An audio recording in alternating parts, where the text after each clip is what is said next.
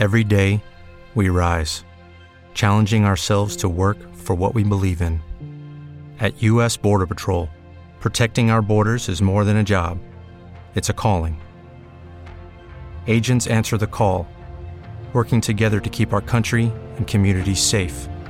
If you're ready for a new mission, join U.S. Border Patrol and go beyond. Learn more at cbp.gov/careers. Ce podcast est une diffusion du Cannes Football Club, l'alternative foot. Allez au cannesfootballclub.com. Bonsoir et bienvenue sur euh, les ondes de Média Maghreb 1450 AM et 104.5 FM avec euh, une nouvelle émission. L'émission sportive euh, donc qui vous revient chaque mardi de 21h15 jusqu'à 22h avec vous, Karim à l'animation, avec les deux consultants, les deux amis de toujours, Mathieu et Adi. Bonsoir et bienvenue sur le plateau de Média Maghreb. Salut Karim, salut Mathieu, très content d'être là comme d'habitude à chaque semaine. Moi aussi.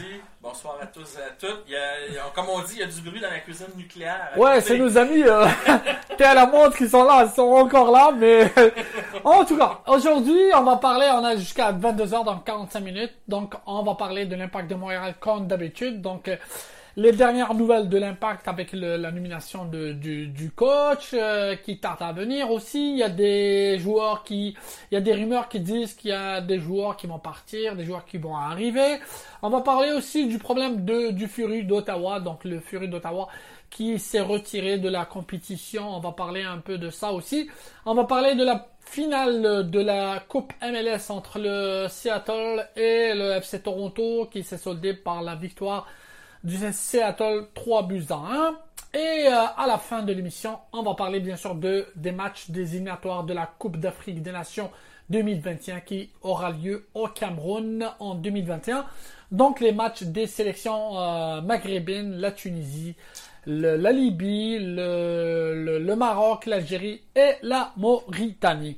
Donc on va commencer avec l'impact de Montréal, avec les nouvelles de l'impact de Montréal. Euh, donc il y a beaucoup de rumeurs qui disent, euh, qui parlent de peut-être Piatti qui va parler de retour euh, avec l'impact de Montréal en 2020. Il y a d'autres qui disent non, il va être là parce que Piatti est intéressé surtout par la Ligue des Champions qui va avoir lieu le mois de février. Donc la fin février, ça va être début de la Coupe de la Ligue des Champions CONCACAF.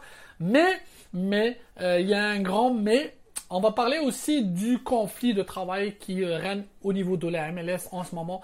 Donc, euh, si jamais, si jamais ce, ce, ce, conflit il se concrétise, on sait que ça va être annulé, mais on n'est pas rendu là encore. On va en parler aussi. Donc, pour commencer, on va parler un peu de l'impact de Montréal, comme j'ai dit. Donc, le coach n'est pas encore nommé. On est à deux mois, à peu près deux mois de la Ligue des Champions, premier match de la Ligue des Champions. Le coach n'est pas encore nommé. Je sais pas, Olivier Renard, est-ce que qu'est-ce qu'il attend? Est-ce que euh, dans sa tête, euh, il a déjà des noms C'est sûr qu'il a déjà des noms. Euh, on a entendu quelques noms de, de, de, coachs européens qui vont dériver l'équipe, mais on n'est pas encore sûr de, des noms qui ont été avancés. C'est peut-être juste des rumeurs. On va commencer l'émission avec notre ami Adi. Vas-y Adi, euh, qu'est-ce que t'en penses de toutes ces rumeurs, toutes ces rumeurs On parle aussi de la masse salariale de l'équipe. On, parle de libérer euh, peut-être trois, euh, faire ou faire échanger trois joueurs, dans Cabrera ou Outi. Et Evan Bush, le gardien. Donc je sais pas si c'est juste des rumeurs peut-être. Ben écoute, euh, point de vue des, rumeurs d'échange, euh, des gens qui veulent euh, bien évidemment quitter le navire, en fait, que Olivier Renard aimerait faire quitter le navire, dont Evan Bush, dont Maxi Urruti, dont plusieurs joueurs qui ont été mentionnés à droite et à gauche. C'est normal. Olivier Renard a besoin de jouer avec la masse salariale. Olivier Renard veut avoir une, certaine marge de manœuvre parce qu'il y a une, une, masse salariale qui est quand même assez grosse du côté de l'impact de Montréal et il veut pouvoir se faire de la place. Et pour pouvoir se faire de la place, il faut qu'il enlève des gros salaires. Et les gros salaires, c'est qui? Bah, c'est Evan Bush, bah, c'est Maxi Urruti, bah, c'est Rudy Camacho. Ça, c'est des, gros salaires. Après, tes joueurs désignés, que ce soit Taider, euh, Piatti, on va en parler un peu plus tard, c'est un peu différent. Mais c'est pas eux que tu vas vouloir bouger. De, plus, tu dois augmenter certains joueurs. Tu es obligé d'augmenter Samuel Piet parce qu'on sait que il son contrat arrive à échéance euh, très bientôt. Donc, il va falloir l'augmenter pour lui donner un peu plus de euh, qu'ils soient un peu plus contents pour lui, pour lui donner une certaine, euh, une certaine, un certain poids dans cette équipe. Parce que malheureusement, on veut, veut pas, oui, le monde va me dire, oui, ça se joue sur le terrain et tout. Mais entre les joueurs, dans les vestiaires, c'est sûr que euh, tu as un joueur qui est payé 100 000 dollars, l'autre qui est payé 500 000. Euh, D'habitude, tu t'attends entre les joueurs, ils s'attendent à ce que le gars qui a 500 000 soit meilleur que toi qui est payé 100 000. Donc il y a ce côté-là aussi un peu orgueil, parce qu'on reste, ça reste des hommes dans le terrain, il y a toujours le côté un peu euh, foot business qui est dans, dans, ces joueurs-là. Donc Olivier Renard a besoin de jouer avec sa masse salariale. Et pour jouer avec sa masse salariale, il doit chercher ça. Le gros problème qu'on a, et tu l'as mentionné, c'est euh, cette possibilité de conflit de travail qu'il pourrait avoir avec l'association des joueurs. Et c'est un gros problème parce que ça peut jouer non seulement sur les joueurs que tu veux recruter, parce que ces joueurs-là, tu es en train de leur dire, oui, mais viens en MLS. Ouais, mais tu sais, quand l'agent va faire ses recherches, il va dire, mais est-ce que vous n'êtes pas très proche d'avoir un problème en conflit de travail? Exact, Donc, est-ce que ces joueurs-là vont vouloir, vouloir venir et se mettre dans ce, excusez-moi pour le terme, mais ce merdier-là? Euh, Je suis pas trop sûr. Même chose pour un coach. Le coach va me dire, bon, bah, bref, tu veux m'engager, c'est très bien, mais moi je veux entraîner. Je veux pas venir là puis euh, attendre les mains croisées que euh, le conflit de travail soit réglé. Donc ça, ça pourrait aussi un peu, un peu freiner tout ça. D'un autre côté, euh, on le sait, en date d'aujourd'hui, Olivier Renard a très peu de marge sur sa masse salariale. Donc ramener de nouveaux joueurs sans en échanger, ça va être très très très compliqué. Je pense que d'ici la semaine prochaine, on est aujourd'hui le 12, la semaine prochaine c'est le 19, c'est la fameuse draft d'expansion. Et c'est lors de cette fameuse draft d'expansion qu'on va pouvoir voir un peu où en est l'impact de Montréal. Et si Olivier Renard aurait réussi son premier mini-test, parce que c'est vraiment un mini-test, de essayer d'alléger la masse salariale pour pouvoir embaucher du monde, ou bien faire un peu du troc pour échanger des gros salaires pour des plus petits salaires. Donc Mathieu, euh, c'est à toi. Donc, euh, est-ce que tu peux nous juste nous parler un peu du conflit euh, qui règne en ce moment du côté de la MLS Oui, mais on peut difficilement, effectivement, comme a dit le mentionné, dissocier le conflit de des possibles décisions futures que Olivier Renard doit prendre pour l'intérêt de l'impact de Montréal. Mais pour ce qui est du conflit en tant que tel, je sais que c'est pas tant une question d'argent que des détails qui avaient été un peu mis de côté ou auxquels les joueurs avaient quelque peu renoncé lors de la dernière négociation. Et là, je pense que l'association des joueurs ou le syndicat va moins, euh, va moins reculer cette fois. C'est surtout la question des vols nolisés, qui est d'ailleurs souvent sujet à discussion. On sait qu'aux États-Unis, contrairement aux pays d'Europe où les distances à couvrir sont beaucoup plus courtes et il y a moins de décalage horaire, aux États-Unis, vous pouvez passer d'est en ouest, euh, ben, le décalage est maximum de 3 heures. Donc, au niveau de, des, organismes, de la récupération, ça a un effet et les joueurs, je pense, vont vouloir qu'il y ait des vols nolisés de façon à faciliter le transport. Ce qui euh, on sait que la MLS avait limité les vols nolisés par équipe, à la discrétion des clubs de savoir quand s'en servir. L'autre euh, et l'autre question qui, je pense, va euh, faire l'objet aussi de discussion, c'est au niveau de l'autonomie des joueurs. C'est évident que euh, même si je disais que c'est pas une question d'argent, les joueurs aimeraient avoir un peu plus de marge de manœuvre lorsque vient le temps de négocier. Et l'autonomie, c'est un outil, c'est une arme. Ça a été accordé lors de la dernière convention, mais l'âge, je crois, si je ne m'abuse, c'est après tant d'années de service, je pense que c'est 8 ans. Donc les joueurs sont souvent dans un certain âge. Ce n'est pas tout le monde qui joue 8 ans en MLS. Et euh, on a vu d'ailleurs, quand les premiers joueurs qui étaient autonomes, il n'y en a pas eu tant que ça. Il n'y en a pas beaucoup qui ont signé. Alors j'imagine que les joueurs vont demander à ce qu'on rajeunisse et, qu'on ait moins d'années euh, euh, d'exercice en MLS pour justement atteindre l'autonomie plus rapidement, ce qui va signifier effectivement des salaires bonifiés. Et peut-être le dernier point, mais là, c'est effectivement, c'est plus en lien avec l'argent ben c'est que, et je vais faire le lien avec ce qu'a dit à propos de l'impact, c'est qu'on ne sait pas exactement va être, quel va être le plafond salarial, le cap salarial de l'année prochaine. Et s'il n'y a pas des règles par rapport à, cette, euh, à toute la complexité des règles déjà en place, qu'est-ce qui va être modifié, qu'est-ce qui va se rajouter? Et ça, là-dessus, ça laisse des points d'interrogation auxquels Olivier Renard doit penser.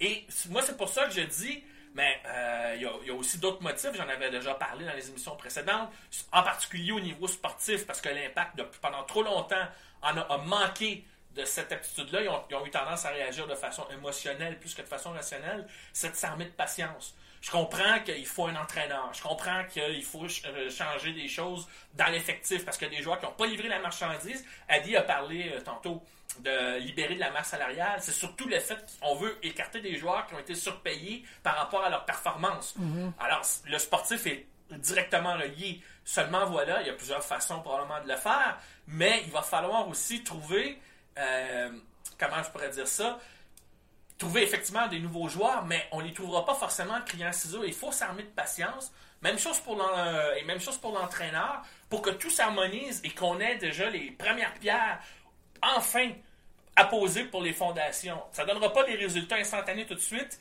mais au moins il y aura quelque chose, des premiers jalons qui vont être mis, qui vont être mis en place. Alors, il ne faut pas trop se précipiter.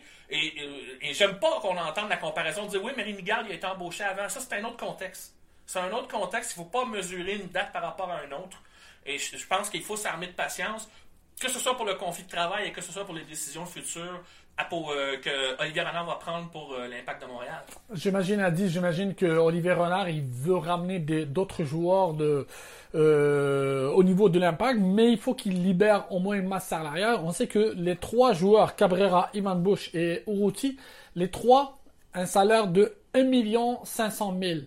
Donc, est-ce qu'il y a une, une, une option que ces trois joueurs, peut-être, ils vont être échangés pour libérer au moins, pour avoir 1 500 000 pour pouvoir recruter d'autres joueurs. Il y a toujours une option, c'est sûr. Après, il faut voir la demande. Il faut voir euh, pourquoi on. Si jamais tu, échanges euh, Maxi Routi euh, qui a 1 million pour un joueur qui fait 600 000, est-ce que ça vaut qui a marqué, la peine? Qui a marqué aussi deux buts, là il a marqué 4 buts, mais oui, effectivement, je ne veux pas rentrer sur la production offensive de Maxi qui est vraiment très mauvaise. Je suis complètement d'accord avec toi. Par contre, il a amené d'autres choses que peu de monde peuvent apporter, euh, qui sont, point de vue, dans, le système de jeu, que ce soit de René Garde ou de Wilma Cabrera. Et je pense qu'il a été mal utilisé aussi, mais bon, bref, on va pas revenir là-dessus. Euh, mais par contre, je trouve que si jamais tu vas échanger Maxi Routier pour un joueur de 600 000, est-ce que ça vaut vraiment la peine que tu amènes un joueur de 600 000 Oui, tu viens de sauver 400 000 sur ta masse salariale.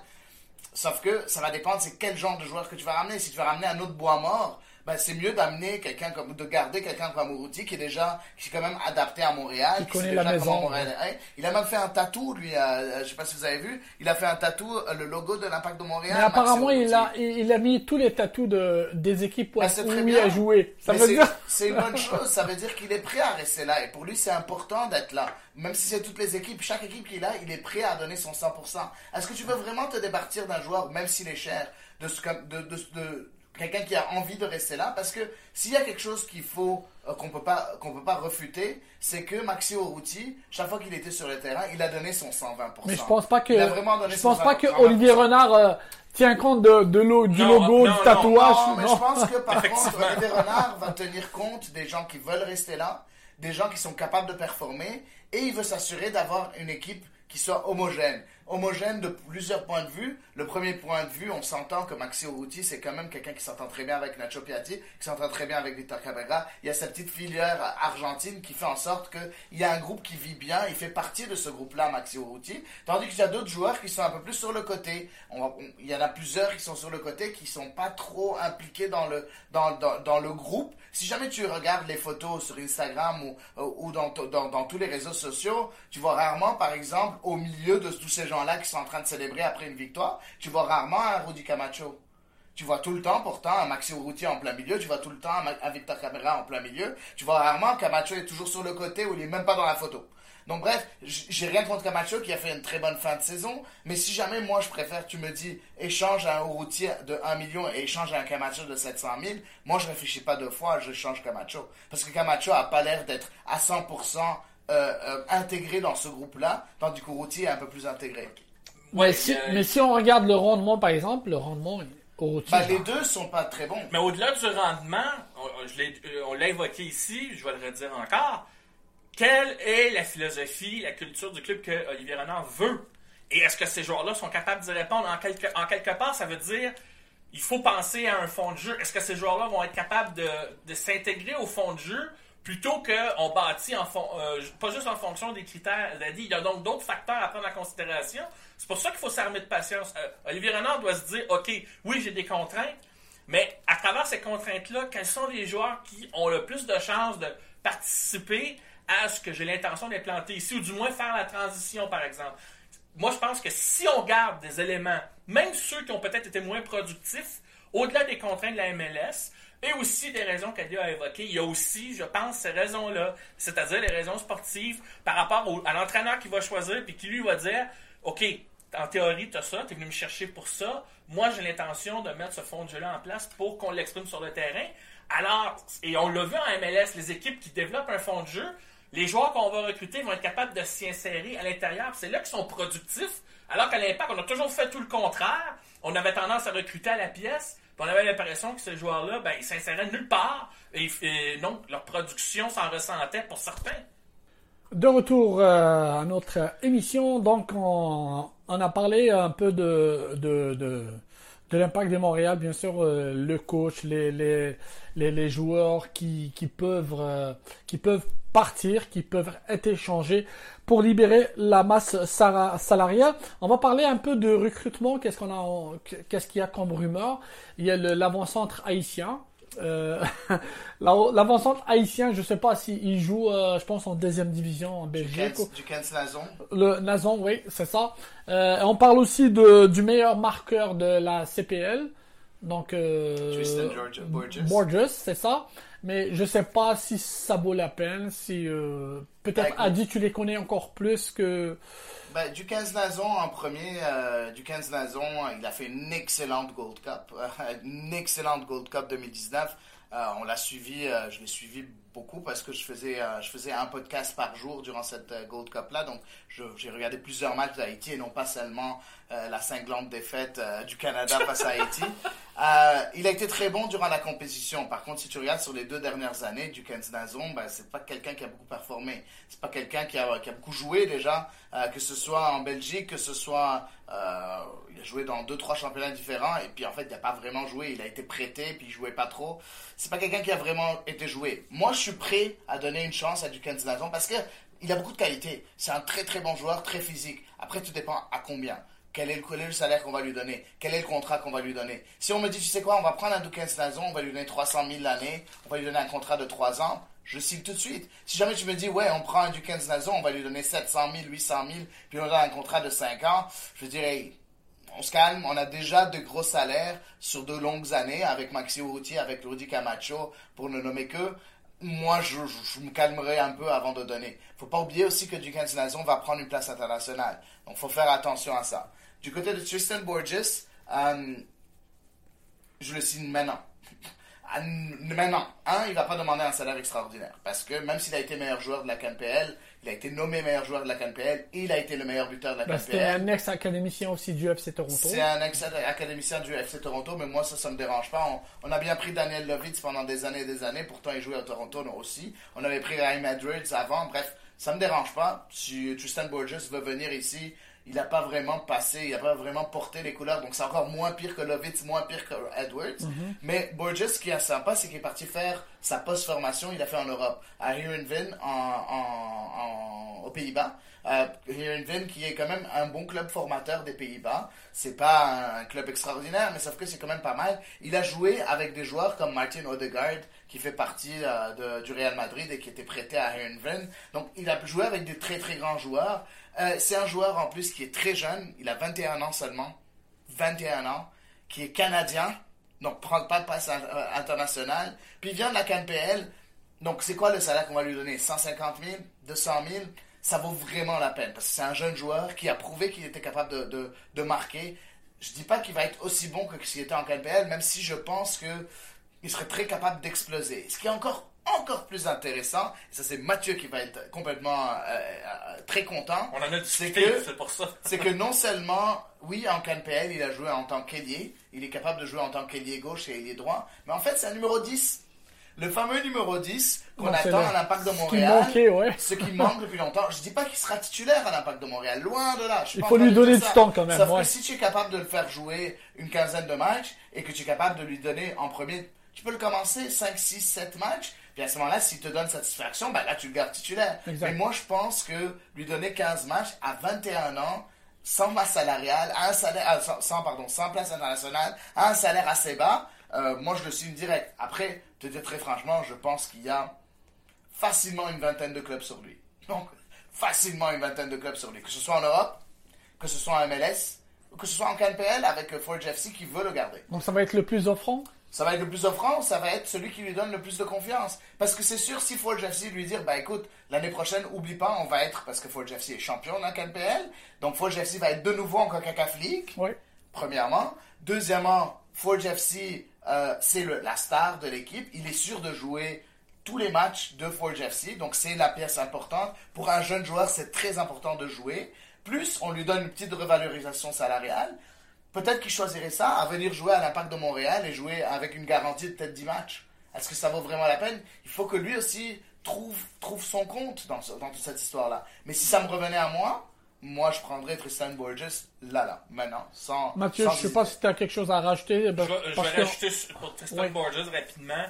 Son profil correspond beaucoup au type de joueur qu'Olivier Renard, lorsqu'il était directeur sportif en Belgique, allait chercher. Un jeune qui n'est pas extrêmement coûteux, mais qui apporte une plus-value et un potentiel pour se développer. Et donc, avec la possibilité d'être vendu beaucoup plus cher. C'est-à-dire, comme il a dit, la possibilité d'aller jouer en Europe. C'est peut-être là où Olivier Renard, s'il doit négocier s'il est intéressé vraiment à ce service, va essayer peut-être de jouer cette carte-là pour le convaincre, s'il est capable de le faire. Si le projet l'emballe, il n'y a aucune raison pour que Borges se- se- ne se dise pas euh, ah, pourquoi je refuserais J'ai une, j'ai une fenêtre d'opportunité peut-être avec l'impact. De l'autre côté, c'est vrai dépend. qu'Adi l'a dit. Exactement. Il peut jouer peut-être une saison de plus à Forge FC puis il arrive un petit peu plus tard aussi. Euh, parce qu'à un moment donné, il se dit Ouais, j'ai une garantie, j'aimerais prendre, mettons, euh, une année de plus pour continuer ma progression et après, je vais venir en MLS, par exemple, et, et j'irai en Europe à 25-26 ans.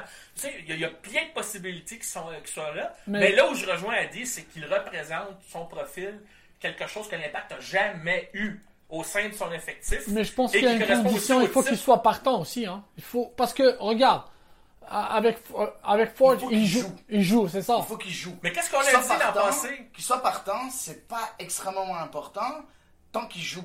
Si jamais il se finit, on, on- on a 34 matchs en MLS, bon, l'année prochaine on aura un peu plus à cause des deux équipes qui Ouais, rentrent. ouais. Mais on aura quoi 30, 38 matchs? 38, ouais. On aura 38 matchs. Je, je- on n'a pas vu le Avec un, calendrier, mais ça mais avec un 38 matchs. calendrier toujours aussi resserré, ça implique des rotations. Et là, la première saison, on a vu, il y a eu beaucoup de blessures. Je pense que les équipes vont, vont travailler plus fort à avoir plus de profondeur et faire Oui. tourner beaucoup plus leur effectif. Si Borges a la garantie de jouer le nombre à peu près de matchs qu'elle a dit, avec, quand on tient compte de ça, les rotations, le calendrier très resserré et le fait qu'il va y avoir un peu plus de matchs puisqu'on a plus d'équipes, je veux dire, euh, Borges se dit, OK, j'ai peut-être 15-20 matchs. Il y a le championnat canadien aussi, puisque euh, c'est un Canadien qui va les jouer, ces matchs-là, pour l'impact. Euh, ça peut être un projet emballant pour lui, si c'est comme ça, en tout cas, qu'il le juge, et si l'offre qu'on lui fait est assez allégeante. Donc avant de passer euh, à la finale, donc la finale qui a été remportée par Seattle, on va parler un peu du Fury d'Ottawa. On sait que cette équipe, euh, ben, l'administration de cette équipe a, a arrêté. Elle a dit que nous on quitte le, le- le soccer, on fait plus partie de l'USL ni de la CAMPL parce que la CAMPL c'est sûr que euh, la fédération canadienne de football a, a donné un, un ultimatum à cette équipe. Ils ont dit ok 2019 vous allez jouer en USL, mais 2020 il faut que vous intégrez la, la, la. Mais en fin de compte, euh, le, le Fury ne veulent pas, veulent, veulent jouer en USL. Euh, C'est là qu'il y a eu un conflit. Après, ils sont retirés de la compétition. Donc, euh, j'imagine que ça va mal du côté des joueurs, du côté parce que c'est l'équipe réserve de l'Impact de Montréal et les coachs aussi. Donc, il y a une perte euh, énorme du point de vue de, cette équipe. Ouais, il y a une énorme perte, bien évidemment. Il y a une énorme perte. Je suis désolé pour tous les gens à Ottawa, parce que, effectivement, se perdre un club, ça fait mal. Perdre ton club local, ça en fait encore plus mal. Euh, c'est l'équipe qui allait bien. Euh, elle s'est qualifiée pour les séries cette année en USL. Euh, malheureusement, il y a des dirigeants qui ont pris cette décision-là. Je ne peux pas donner tort ou raison ni aux dirigeants, ni à la CanPL, ni à la CONCACAF, ni à toutes les parties concernées parce que je ne connais pas trop les négociations exactement ce qui s'est dit. Après, il y a plusieurs rumeurs. On dit à droite et à gauche plusieurs choses. C'est sûr que d'après ce qu'on a compris et d'après ce que les dirigeants ont dit, c'est que malheureusement, ils ne voulaient pas jouer en CanPL. Pour quelles raisons euh, Ils n'ont pas donné plus de détails que ça. Ils ont trouvé que la ligue n'était pas encore assez compétitive. Ben, je suis désolé, quand, quand, tu as le choix d'être une équipe lambda en USL, une fédération complètement américaine, euh, et que tu as le choix de venir dans une équipe, dans une ligue canadienne où tu peux être champion à chaque année pendant des années et des années. Euh, bon, après, peut-être que le côté financier ne leur plaisait pas. Bref, il y a plusieurs, euh, plusieurs points d'interrogation de, points d'interrogation de, de, de, ce côté-là. Par contre, c'est qui qui mange le plus C'est qui, c'est qui qui est le, qui est le plus les joueurs et endommagé Non, même pas. Les joueurs vont se trouver d'autres contrats. Il y a très peu de joueurs qui vont pas se trouver de contrat. Oui, il peut y avoir ces petites c'est les supporters. Les, supporters, ils se retrouvent en Ontario avec aucune équipe, euh, ben, à Ottawa avec aucune équipe à supporter. Donc, tu te retrouves, qui vont supporter Il n'y a personne, même dans la petite région, euh, ben, de ce que je sais, il n'y a, pas grand-chose. Hein. Tu, vas, tu dois aller, oui, en Ontario, tu dois aller à ce moment-là à York, à Hamilton, à Toronto pour supporter quelqu'un, mais tu n'as plus personne dans cette région-là. Et le Fury avait quand même une bonne base de supporters, pour la USL, bien évidemment. Mais n'empêche, une bonne base de supporters, des, des supporters qui suivaient, qui faisaient du bruit, qui étaient là. Donc c'est dangereux. Après, d'un autre côté, je comprends le fait que la FIFA, elle doit mettre une ligne quelque part. Elle a dit, bon, et d'après les règles de la FIFA, c'est très simple si jamais, si jamais tu as une ligue de soccer professionnelle, tu n'as pas le droit en tant que club de, cette association-là, tu n'as pas le droit de jouer dans une autre ligue d'un autre, autre pays si jamais on considère que cette ligue-là est du même niveau que la ligue de ton pays national. La règle est très simple. Il y a du monde, j'ai lu sur Twitter, oui, mais les pays de Galles, ils ont le droit de jouer en Premier League. Oui, mais là, tu compares la première ligue galloise et la première ligue anglaise. C'est pas le même niveau. Pas la même chose, ça rentre pas. Ça rentre pas ensemble. Donc, bref, USL, CanPL, je suis désolé à tous les grands fans de l'USL, mais c'est le même niveau, en tout cas très très proche. Euh, la différence, oui, la USL a un peu plus d'expérience, mais en termes de niveau, en termes de qualité de jeu, c'est très très proche. N'importe équipe de USL peut battre n'importe équipe de KPL et vice versa. Mathieu, est-ce que, est-ce que tu penses maintenant que peut-être des hommes d'affaires d'Ottawa, ils vont dire non, cette équipe, il faut qu'elle reste là. Ils vont prendre cette équipe en charge. Ils vont jouer la KPL. Ils, ont, ils, vont, ils vont voir que c'est vraiment un, bon niveau. Et ils vont dire non, on veut pas perdre cette équipe, on veut pas perdre, on veut pas que les fans du soccer à Ottawa. Donc il faut s'engager. Euh. S'il y a des repreneurs, euh, j'ai l'impression que ce ne sera pas pour cette année en tout cas. Il va falloir probablement patienter pour qu'il y ait une nouvelle équipe ou un nouveau ou des nouveaux propriétaires pour ramener cette équipe-là au sein de la CanPL. Mais il y a quand même quelque chose moi qui me laisse perplexe là-dedans, mais je ne veux pas sauter aux conclusions, j'ai pas tous les détails du dossier. Mais vous l'avez dit tantôt, on a euh, la direction était au courant qu'il fallait qu'à un moment donné envisager la euh, que la USL s'était terminée et que la CanPL, c'était ça l'option. Et j'ai l'impression que cette décision-là, elle était comme un peu cousue de fil blanc à cause de ça, parce que le fait qu'ils étaient informés, et Ali a même rajouté la, FIFA qui a tracé une ligne, euh, les propriétaires actuels quand même auraient dû mettre un petit peu d'eau dans leur vin et envisager quand même que la, la CanPL, là, il fallait s'y préparer. Mais est-ce qu'il y a un entêtement? Je veux pas sauter en conclusion, je ne dis pas ça pour blâmer qui que ce soit, mais il y a quelque chose qui me laisse perplexe dans cette décision-là, euh, qui me... J'ai hâte de voir la suite. Est-ce qu'on va découvrir tous les dessous de ça? Je le souhaite. Ce qui est triste, évidemment, ben, c'est que Ottawa, bon, c'est pas un gros marché sportif. Hein? Il, faut, le dire. C'est, euh, souvent très, très difficile là-bas, même pour le football canadien. Je parle pour le, le, football américain, mais je joue au Canada, en fait. Euh, pour ce qui est de l'impact, ben, c'est pas tellement une équipe réserve, mais l'entente avec le Fury, je pense, pour les joueurs prêtés, c'était pas du gagnant-gagnant, euh, du gagnant pour l'impact. C'était pas euh, quelque chose qui. Euh, c'était pas du tout bénéf. Est-ce que ça va encourager la direction à créer enfin son équipe réserve? Je le souhaite. En attendant, là, l'impact se retrouve un peu le bec à l'eau et va peut-être falloir envisager des prêts, mais euh, différemment, mais pas des prêts en partenariat, mais des vrais prêts. Et Olivier Renard va peut-être devoir réfléchir avec son staff quels sont les clubs, par exemple, en USL ou en CanPL, euh, où le joueur pourrait se développer, mais on va le prêter là en ayant la en, se disant il va jouer là. Ça, ça m'a amené une autre zone de réflexion. Mais tout ça pour dire que ce qui arrive en tout cas à Ottawa, c'est effectivement bien triste. Mais pour, ce qui est des possibles repreneurs, à court terme, il faudrait que ça arrive très vite, mais je vois pas euh, avant peut-être un an ou deux même euh, la possibilité que le soccer revienne dans cette ville-là et au, euh, je dirais au sein de la CanPL. Euh, oui, juste pour, pour mettre ça à propos de ta question, il y a des rumeurs qui annoncent que effectivement les, euh, les propriétaires de, de, Ottawa vont vouloir relocaliser la propre équipe dans une, dans une ville aux États-Unis. Donc ils préfèrent aller, pourtant c'est des Canadiens, Oui. ils préfèrent aller s'installer aux États-Unis que rester au Canada pour contourner ces règles-là. Donc ça c'est quelque chose à, à suivre de près. Donc, euh, de retour donc à l'émission, à la publicité, euh, je sais pas, il y a un problème technique, Ah, mais euh, tant je mieux. pense. Tant mieux pour nous. J'aimerais juste revenir je- parce qu'on a une question, Karim. euh, Oui, d'un de nos- vas-y parce qu'on a deux, on a deux encore, oui. Je sais Euh, qu'on a plein de choses à dire, mais sauf qu'on a une question quand même assez intéressante.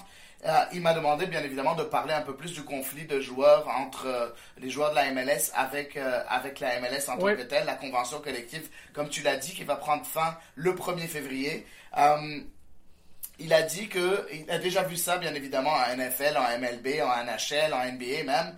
Euh, mais la situation était différente. Il s'agit, il s'agit des ligues au top du classement mondial. Une, une grève, il a appelé grève, mais ce serait pas plus une grève, ce serait plus un lockout. Lockout, la différence entre grève et lockout, le lockout est fait par les, les dirigeants, donc par, les, euh, par la MLS en tant que telle qui, qui crée la grève. Et la grève, c'est d'habitude des joueurs qui déclarent la grève. Donc il y a deux façons différentes qui finalement aient la même finalité.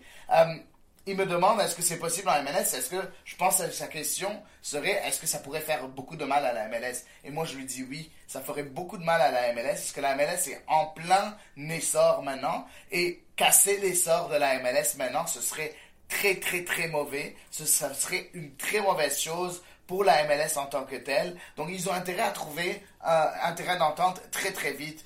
Qu'est-ce qui pourrait arriver? Lui, il a parlé un peu aussi, il a, continué sa question en demandant si jamais il pourrait faire en sorte de ramener des arbitres des divisions inférieures. C'est complètement différent. Ce n'est pas une grève d'arbitre. C'est une grève de conflit de travail. Ça se passe pas comme ça. C'est pas une question d'arbitrage. C'est une question que les joueurs ne voudront pas jouer sous sans convention collective et les, les propriétaires ne voudront pas que ne voudront pas que les joueurs jouent euh, tant qu'ils n'ont pas accepté leurs termes. Donc ça n'a rien à voir avec les arbitres. C'est complètement autre chose. Donc là, on va passer à la finale, la finale Ah. euh, entre Seattle et euh, FC Toronto. Donc euh, cette finale, on a parlé un peu la dernière séance, la dernière émission.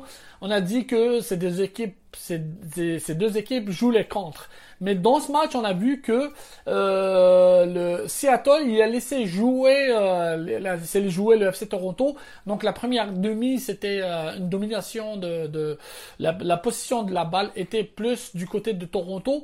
Mais à la 57e minute, on a vu que le, match a basculé avec le but qui a été dévié par Morrow. Donc c'était 1 à 0. Et après ça, le, le FC Toronto voulait comme égaliser, mais euh, euh, Seattle a rajouté un deuxième, un troisième. Et à la fin, Altidore, donc euh, le remplaçant, était remplaçant. Il est rentré, puis il a marqué un but. Donc le match s'est soldé 3 buts à 1 en faveur de Seattle. En 4 ans, les, deux équipes se sont rencontrées trois fois en finale. Moi, qu'avant cette finale-là, les deux équipes jouaient contre. Toronto ne l'a fait que contre Atlanta. Ils ont plus imposé leur jeu dans les autres matchs. Même contre New York City, ils ont imposé leur tactique, où ils mettaient beaucoup de pression sur les joueurs de New York City. Puis New York City a démarré un peu euh, euh, en ronronnant plutôt que de s'imposer par la possession devant leurs partisans. Pour ce qui est de Seattle, ben oui, c'est une équipe qui joue- joue bien défensivement, mais qui aime bien jouer de façon équilibrée aussi et qui a cette capacité de s'adapter en sentant le pouls du match à chaque fois. Et c'est encore ce qui est arrivé dans cette finale. Oui, en première demi, Toronto a dominé la possession, mais je pense que Seattle, et de un, ils avaient le moyen de faire le dos rond et de tenir leur, de tenir leur bout, surtout sachant qu'Altidor n'était pas dans la formation partante. Ça, c'est la première des choses. Puis la deuxième, moi, j'ai constaté que même en première demi, même si Seattle n'était pas optimal, euh, leur style de jeu leur a donné quand même certaines chances de marquer et, des deux côtés, les gardiens ont dû signaler, ce qui fait que ça a été 0-0. Maintenant, au retour des vestiaires, il est arrivé beaucoup de choses. Alors oui, Seattle a flairé les opportunités au bon moment et ils ont, ils ont, ils ont cette faculté, c'est ça qui m'impressionne chez eux, parce que je les ai vus jouer souvent, ils ont cette faculté d'être patients, donc la concentration est maximale chez leurs joueurs. Alors quand ils arrivent et qu'ils se décident euh, d'attaquer, on a l'impression qu'ils sentent le moment où ils se disent c'est là que ça va rentrer. Qu'est-ce qui s'est passé? Ils ont, oui, le premier but a été chanceux, mais ils ont profité des espaces que là, ils ont commencé à trouver. Et là, par la suite, est arrivé pour moi un point tournant. C'est la blessure à Mavinga. Euh, on a l'impression que les joueurs sur le terrain, ils ont, en particulier le partenaire de Mavinga, Marc Gonzalez, et même les milieux en avant, ils savaient un peu. Euh, ils étaient perdus. Il y a eu un, moment, il y a un moment d'hésitation, et sur le deuxième but, Surtout avec l'excellente décision de, de Schmetzer de faire entrer Victor Rodriguez. Et je pense qu'il l'avait voulu comme ça. Euh, il en a parlé probablement dans le vestiaire, mais c'était probablement anticipé comme ça. Là, la, balance a tout, tout penché, mais c'est ça la faculté de Seattle. Ils ont senti, ils ont flairé le sang. Et ils ont marqué le deuxième but. C'était le but dont ils avaient besoin. Et là, même si Vania fait rentrer Altidore, euh, Seattle n'a pas semblé intimidé tant que ça.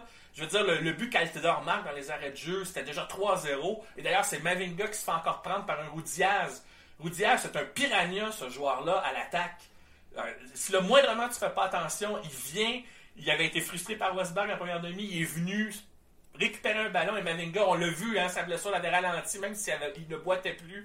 Et Roudiaz a sauté sur l'occasion. C'était le, le, le clou dans le cercueil.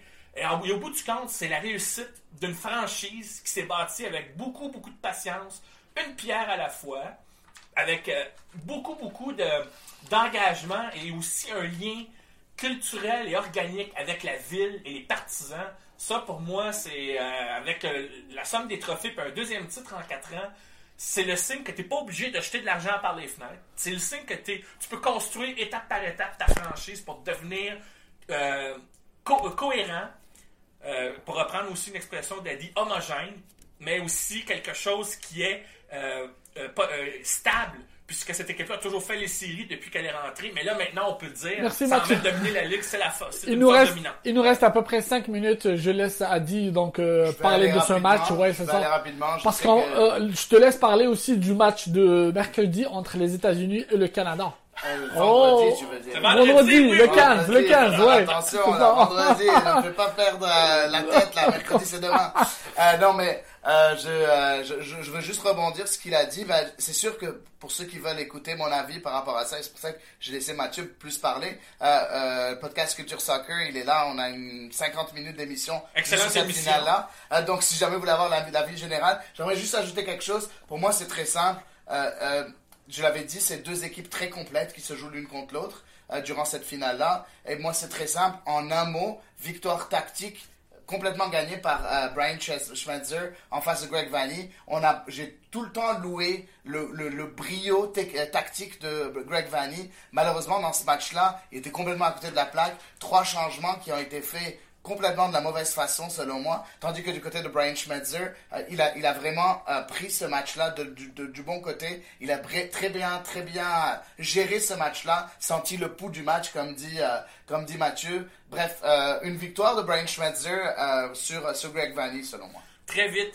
Schmetzer a déjà entraîné les Sanders à l'époque de la, défunte USL, la NASL, et c'est lui qui coachait les Sanders en finale en 2004 quand l'Impact a gagné, ce qui l'a pas empêché de gagner des titres à ce niveau-là quand il était entraîneur. Après, en MLS, il a appris comme adjoint de Siggy Schmidt.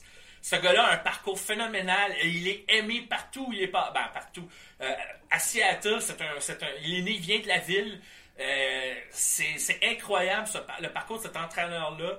Et juste pour ça, je pense qu'il faut lui tirer notre chapeau pour ce qu'il a accompli. A dit concernant le match de vendredi, donc entre les États-Unis et le Canada. Le Canada 3 sur 3. Il a gagné 3 matchs sur 3. Donc euh, Cuba deux fois et les États-Unis ici à Toronto 2 à 0. Donc vendredi, le Canada va jouer aux États-Unis.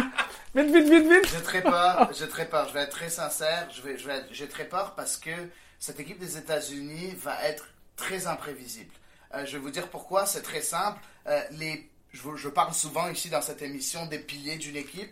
les piliers de cette sélection américaine qui sont là depuis des années et des années, je parle de, depuis les dix dernières années, qui sont Altidar, qui sont Bradley, seront pas là. Ils sont pas été pris par euh, l'entraîneur Le Greg ouais. D'un autre côté, le nouveau feu follet de, euh, de cette sélection américaine, Christian Pulisic. Je suis sûr que vous êtes en train de regarder la Premier League et vous avez vu ce qu'il est en train de faire à Chelsea. C'est quelque chose, c'est extraordinaire, vraiment. Ça fait plaisir de voir un joueur nord-américain performer autant sur la plus haute scène européenne. Euh, ben, il n'a pas été pris non plus parce que lui aussi il a été blessé. Donc c'est une équipe très, très, très, très imprévisible, mais il y a de très bons joueurs. En défense centrale, tu as John Brooks qui va être très très bon. En attaque, tu as, Josh Sargent, qui joue en Allemagne, que mon cher, euh, mon cher ami Mathieu a sûrement déjà vu jouer. tu as des joueurs au milieu de terrain comme Morales. Tu as des joueurs qui sont très talentueux euh, comme Weston McKennie. Ça va être très difficile de jouer à Orlando. Par contre, le Canada a son équipe type. Le Canada a ce qu'il faut pour battre cette équipe, même à Orlando. Moi, j'espère et j'espère, et je suis en train de prier pour un match nul, un bon 1-1 pour qu'on finisse en tête du groupe et qu'on on passe, et qu'on passe, bien évidemment, qu'on garde notre place et solidifie notre, place dans le X. Merci Adi. Donc euh, je vais juste euh, clore cette émission avec les matchs de la de les sélections maghrébines qui commencent par les éliminatoires de la Cannes 2021. 2021. Donc le 14, l'Algérie va jouer contre la Zombie.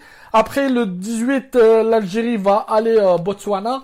Le 15, le Maroc joue la Mauritanie. Le, après le 19, le, le, Maroc joue, euh, va aller au Burundi pour jouer le Burundi. Le Mauritanie, la Mauritanie va recevoir la République Centrafrique. La Tunisie va jouer la Libye, une autre, une autre sélection maghrébine. Après, la Libye va euh, recevoir la Tanzanie le euh, 18 de ce mois. Donc, on va en parler euh, le, mardi prochain. On va parler du match des US, euh, USA contre le Canada et les sélections maghrébines. Merci à vous. Vite, vite, vite. Vite, vite, vite, Alfonso Davis a eu un excellent match contre le Borussia Dortmund en fin de semaine. J'espère qu'il va être aussi en forme pour le Canada dans ce match contre les Et vite, États-Unis. vite, vite, Merci. et vite, vite, vite, moi, le- l'ex-président de la fédération tanzanienne, parce que tu parles, a été maintenant, a été vraiment euh, suspendu pour 10 ans. Donc c'est très drôle. Merci à vous, merci à vous. Donc, bonne soirée. Je vous laisse avec le programme de la radio du Moyen-Orient mardi, mardi prochain, euh, donc 21h15. Bye bye. Temple University is ranked among the top 50 public universities in the U.S. Through hands on learning opportunities and world class faculty, Temple students are prepared to soar in their careers. Schedule a campus tour today at admissions.temple.edu/slash visit.